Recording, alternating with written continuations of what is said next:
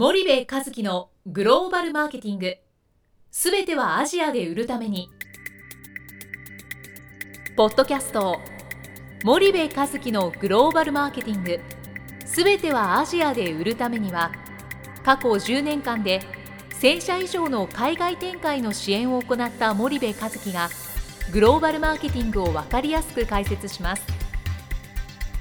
グローバルマーケティングとは世界のニーズに応えて利益を上げること。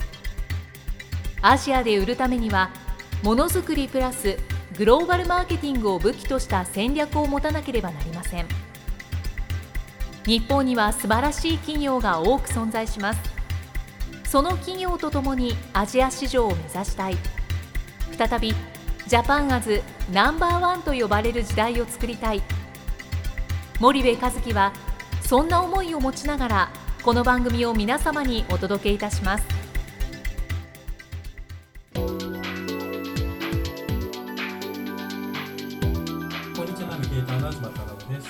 ちは森部和樹です。じゃあ森部さん、引き続きあの石原明先生をお迎えしてるんですけども、はい。今回はえどんな話を？石原さん前回のちょっと続きになっちゃうかもしれないんですが、その中小企業さんの海外展開で、うん。えっと石原さんがこう気をつけてるというか、あのあれしてることっていうのはあるんですか？あの僕そのあちこちの国にこう肌で行ってみたんですね、そのベトナム行ったりそのシンガポール行ったり、まあ、マレーシア行ったりとかあと、まあ、香港も上海も行ってますよね。で、まあ、森部さんがやってるように大手の企業が本当にその計画性を持ってそこのマーケットをですねもうある種その征服していくみたいな計画を作らないと入っていけない会社とそれから中小企業がアジア全体に対してどういうふうに入っていくのかっていうことで特にその製造業以外であれば製造業はやっぱりその大手に紐づいていかないとなかなか難しいと思いますけれども例えばアジアのマーケットに対して本気で物を売るっていうふうに考えた時にこう考えないといけないのが実際の採算性なんですよね。例えばベトナムと日本だと貨幣価値で大体どのくらい違うんですか？いやものすごい違いますよ。ベトナム一番ややこしいですね。ゼロがものすごい。だから言ったらすごい金持ちになんだこのドンはみたいな感じになるじゃないですか。そうですよね。僕笑った話があって、あの、えっと、そこは8人ぐらいで行ったのかな。で、最後の日に僕おごってあげるから、何でも食べていいぞって言ってですね、腹いっぱい食べてですね、もう食べられませんって言って、じゃあ僕お金払うねって言って、なんかすごい差数払ったんですけど、これ日本円でいくらって言ったら、4000円って言われて、パクってきて、プチなんかこう空想気分を体験できるねと思いましたけどじゃあ実際そのベトナムでビジネスをして中小企業が採算性が合うかっていうとですね向こうに住むんだったら別だけど成り立たないですよね。だからそれがその大企業がちゃんと入ってってインフラ整えてそこのマーケットがちゃんとオープンになり上場するみたいなところまでの上場益みたいなところまで考えればなくはないとは思うんですけどやっぱりそのえーっと生きて仕事してて今月の売り上げがどうなのかっていうスタンスの中小企業が物を売りにですねそういうその貨幣価値のあまりに違うところに行っちゃうときついんじゃないかなって思っていますね。あともう一個はその何でもそうですけどい言ったら全てのことが困りますよね。でお金使えないし情報がないしってなっちゃうと本当に立ち往生してしまってその辺の人を信じて騙されるみたいなことがすごく多いじゃないですかだからかなり時間かけてみんなが騙されてくれてその後僕はその人的なインフラっていうんですけど、あのガスとか水道とかじゃなくて例えばあの電気切れちゃったんだけどこれどこで工事したのって言ってああ俺も苦労したんだけどさあそこ行ったら OK だよとかさ例えばもうそのこういう問題で実はそのね人を採用するのに困っちゃってるんだけどこれどうしましたって言った時にああ俺もねって最初来た時にすごい苦労してこうのこうのってあるじゃないですか。ああいうその失敗してくれた人たちがなんとなくの人的インフラを作るっていうんですか？なんかあのアフリカの砂漠でなんかヌーの大群が移動するって知ってますで川があるじゃないですか。川の前で止まるんだよねあれね。なぜかって川にはワニがいっぱいいて渡ったら食われるわけだよね。で若いヌーがですね意を決していくと。で食われると。何か食われてるうちにワニが食っててその上を通るみたいな。だからその最初に食われるやつになったらきついので。だからみんなが食べられちゃった後ぐらいの国ですか行った方がいいんじゃないのっていうそれと貨幣的な価値が日本円と成り立つっていうと僕多分中国ぐらいしかないんじゃないかっていうしかも富裕層に向かえばっていうようななんで意外にその行くんだったら中国いいんじゃないのっていう逆説的なことをうちの顧問席には言いますけどどうなんですかね。いや、僕ね、今、あいいこと言うなって思ってたんですけどね、確かにその上場企業さん、まあ、例えば、そうですね、消費財メーカーさんと支援してると、5年でマーケットシェア2割取れないんだったら、出るなっていう話をするんですよね。だってそれだけのコストを使うわけですよ、うん。参入戦略作るのにいろんな調査を多角的にやって戦略作って、でチャンネル構築をしてみたいなことをやっていくと2年3年かかるわけですよ、うん。で5年でマーケットシェア2割を目指さないのに出ても結局その求めてる売り上げが100億とか500億とか1000億とかそういう世界じゃないですか、うん。上場企うん。でマーケットシェア2割ぐらい取るからそういう世界が生まれてくる。うん。で一方でやっぱり中小企業って多分そのマーケットシェアを取りに行くんではなくて儲けに行くっていう発想が多分すごい重要で、はい。だからさっき言った費用対効果っていうのがあっていちいち調査なんてこちょこちょこちょこちょやってガチガチあの作ってたらそのなんなんて費用対効果悪いって、まあ、まさにまたそうなんですよね。ですからい一番その売り上げというか利益が上げられる鳥がを見つけてそこにスパーンといかないと、うん。うん多分難しくて。でそこで成功してお金が入ってきたら初めてじゃあマーケットシェア5%まで頑張ってみようか、うんうん。10%まで頑張ってみようか、うん。みたいな多分やり方が全く違うっていう感じですね。そうですね。だから結構サバイバルな話をして交通費を回収できるものをなんか持ってけっていうような言い方しますしあの社長が日本で仕事してた時に普通に売り上げる金額って、まあ、50万だったら50万だったらね2泊3日で。なんか売ってきたらって言いますからね。でそれができるような何かがあれば永遠に行きつけられますよね。うん。要するににあの中小企業の場合はコストの持ち出しが結構痛いのでそれを回収する側になれば何度もいけるし社員ももうもうなんかもう文句言わないしみたいなだからまあなんかしてくるものをまず見つけようみたいな、そういうのがありますね。そうするとやっぱあれなんでしょうね。なんかチャンネルに直つなぎされるっていう、うん。その買ってくれる人を探すんじゃなくて売ってくれる人を探すみたいなことをこうんうやるのが一番多分早いんでしょうね。そうだよね。あの大昔だったら本当にその情報の格差があってあの例えば昔仲良しだった面白い人がいてあの学生の時から海外に行ってヨーロッパに行ってて日本とヨーロッパに行ってたらなんか物の値段が違うじゃないですか。アンティークのバーキンなんかがですね向こうはすごい安いのに日本はめめっちゃ高いみたいな。その差額で見つけてで世界一周したやつがいたんですけどあんな感じですね。今見つけるのすごい大変なんだけどそれぐらいのこと考えていけるぐらいでないと会社連れて出ていけないよね。うん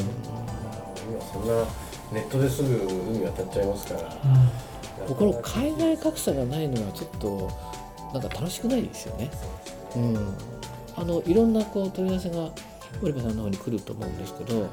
あの中小企業がこれやっちゃいけないとかこれは気をつけてねみたいなことって逆にその3つぐらい挙げるとすると何ですか？えーそうですね。まあ日本語の喋れる、えー現地人。はい。そういう人見るとあもうこの人しかいないっていう現象になるんですよ。であのその人を信じきっちゃう。その人頼りになっちゃうっていう傾向がものすごい強いんでは日本語のできるその現地人っていうのは、まあ、一つですよね。で最近はその日本人が日本人をっていうのもあアジアじゃものすごい横行してるんでその現地にいる日本人が日本から出る日本人日本企業っていうのが一つありますよ。ねあのみみんながみんなそうじゃないですよ。あの優秀なコンサルタントもいます。し、うん。ただ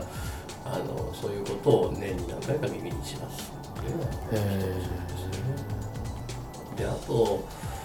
何ですかね。中小企業さんもその僕たちの製品は絶対すごいんですこんなに品質がやってこんなに品質があってこんだけすごいんだってこう言うんですよ。だから絶対世界でも売れるはずだってこうおっしゃって持ってくるんですけど、うん。それ日本で売れてるんですかっていうのう必ず聞くんですよ、うん。で日本で売れてないものをアジアに売ろうっつったんで結構難しくて。ああそれは面白いねでそれは必ず確認をするんですよね。へでどちらかえというとその日本で売れないから格下のアジアに持っていこうっていう発想なんでそもそも。でそれは難しいしあと生き残りをかけて的な。うん。絶対アジアでサバイブするより日本でサバイブした方がいいのでだとするとそうですよね。出ないで国内で延命処置をした方がうん僕はいいし国内立て直してからうん。体力ついてアジアに行くっていう方がいいと思うんでうん。あの必ずそこはやっぱり確認をこうするようにはしてでこれだけの期間とこれだけの費用がかかるけどうん本当に社長やりますかっていうことはあの聞聞くようにはしてますなるほどね。すごいいっぱい多種多様な質問が来るわけでしょ？まあそうそうですね。同じ回答を何度もしたいみたいな感じになったりとかするわけですよねでもその向こうであれですよね言葉が通じないのにうっかり日本語喋る外人いたら危なそうだね。えーまあいいますよ結結構。えまあそれで、うんその人頼りで。ーうん。どどうすればいいんですかそういう時は？言うこと聞かないんで一回騙されるまで待って待ってるっていう あそう。ええ絶対うまくいかないですよ。もう例えば私となななんかセミナーかなんかであっていや私は向こうにパートナーのなんとかさんがいてですね彼は現地の人に日本語喋れてまあ紹介されたりするんですよね、うん。私のパートナーなんとかさんです、うん。うっさくさそうだなと思いながら「矢部さん最後気をつけた方がいいですよ」って言っても絶対こと聞かない。怒りますもんねそういえばね。言わないですよね。で2年ぐらいそっか。堀部さんはほら帰帰国子女だからか海外の人見た時に日本人っていうとかそのフィルターないからそれ分かるんだ。まあうんまあそうですねに匂いというか。ああそう。で2年ぐらいして「社長どうですか最近」って言うと「いや実はねこの2年前に紹介した何々君いたでしょ？あなた4000万ぐらい振り込んでね。どうしたらいいかな」みたいな。あのお金を不用意に渡したら二度と帰ってこないですよね。そうですね。ですよねそういうのはうんあるのかなでも共共共通してますようね、んいや人に依存して自分たちのその戦略とかは全くなくて完全にそうい依存の中のアジアっていうか僕のクライアントってやっぱり海外にいっぱいいるわけですよね。それであの香港で実はその新卒でいきなり香港の日本人企業が勤めた会社に行った人がいてそれで彼おかしくてその社長にパスポートっていうのはすごい大事なもんだから預かっとくって言われて5年ずっと預かられて 帰ってこれなかったって言って本当にその香港の人と一緒に新卒やってずーっと頑張って独立した人がいるんですね。15年ぐらいいるわけですよ。まあその会社創業してからもね。でも騙されないって言ってましたねで何人か種類のこう方に分かられてで騙されない人は何ですかって言ったら目を見れば分かるって言ってましたけどやっぱりそれぐらいこうその苦労をねちゃんとした日本人もいてそういう人を見つけるかどうかっていうのとやっぱりその僕はあの根付いて商売してない人いるじゃないですか。ふわふわしてる人。あの人の言うことをなんで聞くのかっていうのは全然わかんないんだけどそれは怖いですよね。あとねあの日本でその同じこと言われたらそれ信じますって言ったら「いや信じない」なんで中国で信じるんですかなんでアジアうん、あれ？それ面白いですね。そう。いうの結構あでなんか人が来て「いや僕は政治家にコネを持ってて僕の言う通りにすればこのエリアで大商売ができるよ」って言われてなんか近寄ってきたら100%信用しないじゃないですか。それをアジアでやられると、うん、なんかそんなこと起きちゃうのかもしれないって思い込んじゃうんですよね。あそのちょっと突っ込み入れたいんですけどその僕はすごい人脈持ってるとか王様知ってるとかねあの貴族を知ってるとかってああいう話っていうのはどう考えればいいんですか？もう万に一つです。ですよね。僕もこれ十何年こんな仕事してますけどもう万に一つですよね。千に一つじゃない。万に一つですね。あでノーアルタカは爪を隠すっていうじゃないですか、うん。あれはね僕世界共通でやっぱりアジアでも欧米でもあのノーアルタカっていうのは爪をそんな余韻出さないですよ。あでからそんな自分は何かできるこんなすごいんだこれ聞いててドキドキしてる人がいっぱいいるけど ありえないよね。ありえないですよね。あとその風習の違いで日本人って割との一人対一人で仕事するじゃないですか。はい。で彼らの場合もし権利を持ってた時に同じことを30人に言いますもんね。でも言われた方は自分だけっていうふうに勝手にこう解釈する日本人がいてじゃあ君にこの権利を渡そうと。君にも渡してるしあっちにも渡してるんだけど相手は自分だけあ自分はね相手からこの権利を僕だけもらったっていうように思っちゃうけどそれは頑張ってごらんって。やれたら確実になるよっていうことだから例えば3000万で商品売ってきたら次の扉が開くしってただだけの話いいでしょ？オープンな代理店契約みたいな代理店約束なんで個別のものはないって思わないといけないんだけどそれなんだかすごい信じていっちゃう人がいるんだけど何なんだろうね？向こうは独占くれとかってこっちはメーカーだったら言って必ず言ってくるんですよね逆うに、ん。あとあれあの米のさっき話出たと思うんですよね、米もね普通に考えたら分かるんですけど僕これよく言うんですけど米ってその同じクラスって言ったら語弊があるかもしれないですけど同じレベル感にいるような人たちがつながり合うから何かそこで生まれるわけじゃないですか。うん。でこのクラスが全く離れてる。例えばそのアラブの王様知ってるんだって言われても、その小さな中小企業がアラブの王様と会って中小企業にはメリットあるかもしれないですけどアラブの王様には全くメリットないじゃないですか、うん。骨って双方にメリットがないとビジネスはそこから生まれないと思うんですよね、うん。ほとんどのうん。あの可能性で確率で、そうするとやっぱりそのなんかものすごい人を知ってるとかっていうものの話が来た時にいやそんなものと僕がくっついてな何ができるんだろうっていうことはやっぱ向こうに何何の得があるんだろうってことを考えたらうん。多分それはやすやす信じなくて済むんじゃないかなと。そのその人には価値あのまあねその王様はあれだけどその間に入ってくれる人には美味しいんだろう。それっていつぐらいからそんなこと思い始めました？いや自分で創業した時にあのどこどこの会社の社長を紹介してあげるよって、まあ、言ってくださる方それ日本でね。日本で、でそしでその方は多分純粋に森部君とこの偉い社長会っといたらきっとどっかで何か生まれるんじゃないかなっていう気持ちで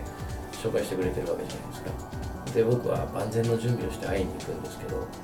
悲しいがなレベルが全然違う。うん。で今の僕にはこの大社長の役に何も立てないっうんていう経験を創業期に何回もしてて結局コネってそれのことだな、うんもしコネを使うんだったら自分がその位置まで上がらないとまあなかなか生まれないなっていうのを感じてたのでいい話ですね、え海外でもよりはっきりしてるかもしれませんね海外の場合はね、えじゃあ石原さんそろそろお時間なので、はい。今回もこれぐらいにしてまた次は回引き続きどうぞよろしくお願いしよろしくお願い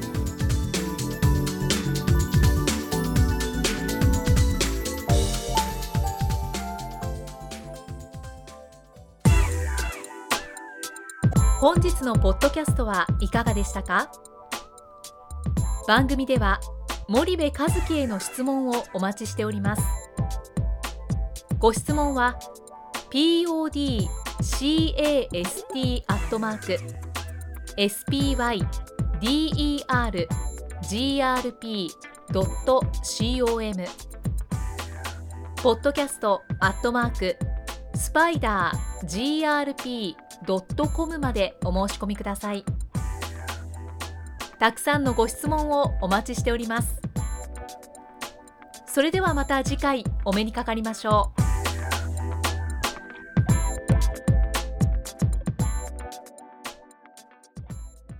森部和樹のグローバルマーケティング。この番組はスパイダーグループの提供によりお送りしました。